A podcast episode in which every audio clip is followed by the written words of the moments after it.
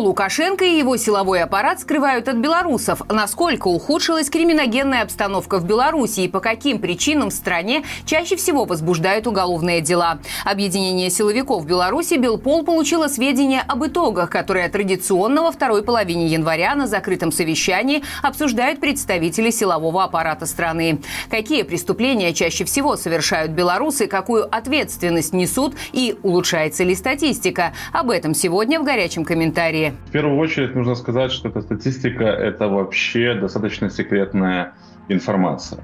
Ежегодная общая э, информация о криминогенной обстановке в Беларуси. Самого подведения в МВД еще не было. Оно ожидается только на этой неделе. В пятницу, 19 числа, было только подведение итогов ГУВД. Поэтому само там, публичивание этой информации, это, ну, скажем так, мягко говоря, не очень приятная ситуация для так называемого МВД.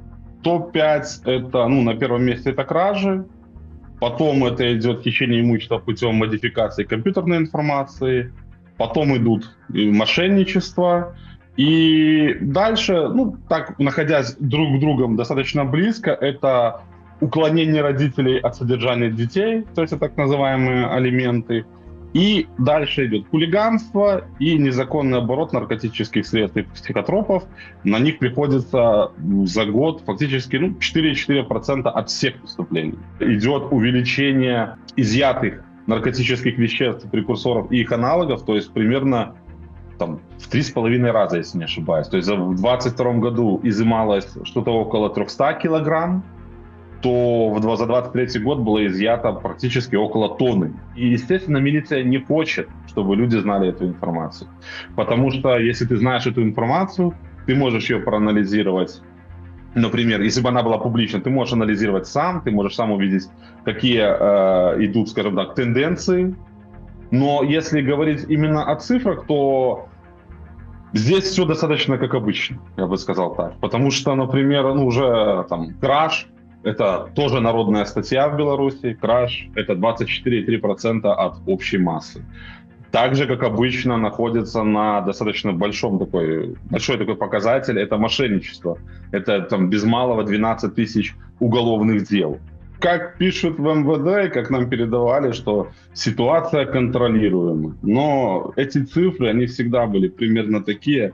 Может быть, всего в этом году больше, в следующем году будет меньше, и наоборот. То есть, на самом деле, ничего не меняется. Это такая э, э, белорусская стабильность.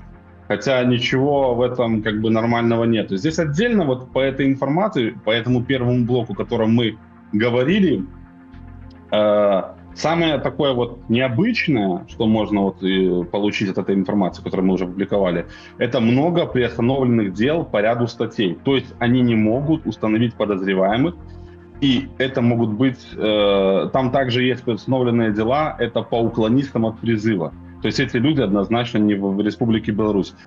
На самом деле политических дел много мы в своем материале об этом расскажем. Мы покажем цифры э, в сравнении с 2022 годом, потому что там есть нюансы. Потому что что, чем-то занималась КГБ, чем-то занимался ДФР. А ДФР занималась всеми уголовными делами, которые связаны ну, с так называемыми, то есть э, криптовалютой и донатами.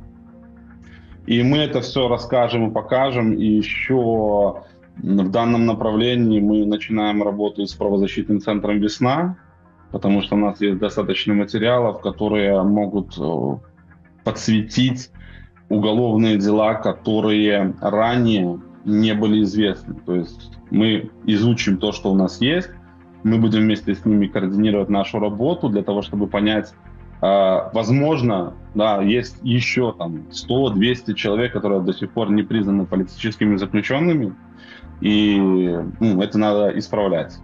Исходя из их цифр, мы видим, что как бы все равно в целом-то они везде э, по сравнению с прошлым годом ну, позиции улучшили. То есть, по их мнению, опять-таки, согласно их статистике, вроде бы как по отдельным категориям преступлений стало меньше. Но все равно их очень много. И почему это происходит? Потому что методы борьбы с этим, они устаревшие. Потому что у нас условно за, там, не знаю, там, за какую-то кражу небольшую человека сразу же садят. По логике вещей, как в нормальном цивилизованном государстве, можно было бы немного эти статьи, скажем так, декриминализировать в некоторых аспектах. И тогда бы действительно этих бы преступлений стало меньше, потому что это были бы не преступления, то есть это были бы не уголовно наказуемые деяния, это были условно там административные правонарушения. И подходы к ним устаревшие, подходы к тому, как необходимо делать эту так называемую профилактику, они тоже устаревшие.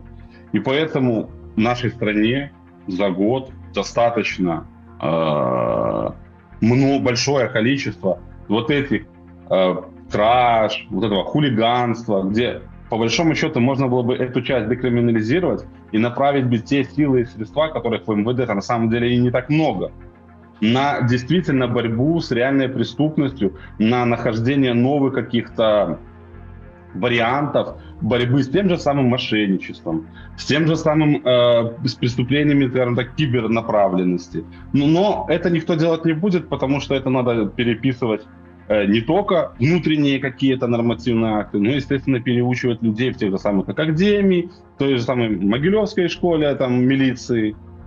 А на это, естественно, никто не пойдет. А насколько опасно в вашем регионе? Напишите в комментариях. И не забывайте о возможности делиться наболевшим в нашем чат-боте. Ссылка, как всегда, в описании к каждому выпуску на канале. Отдельная благодарность за лайки в поддержку ролика.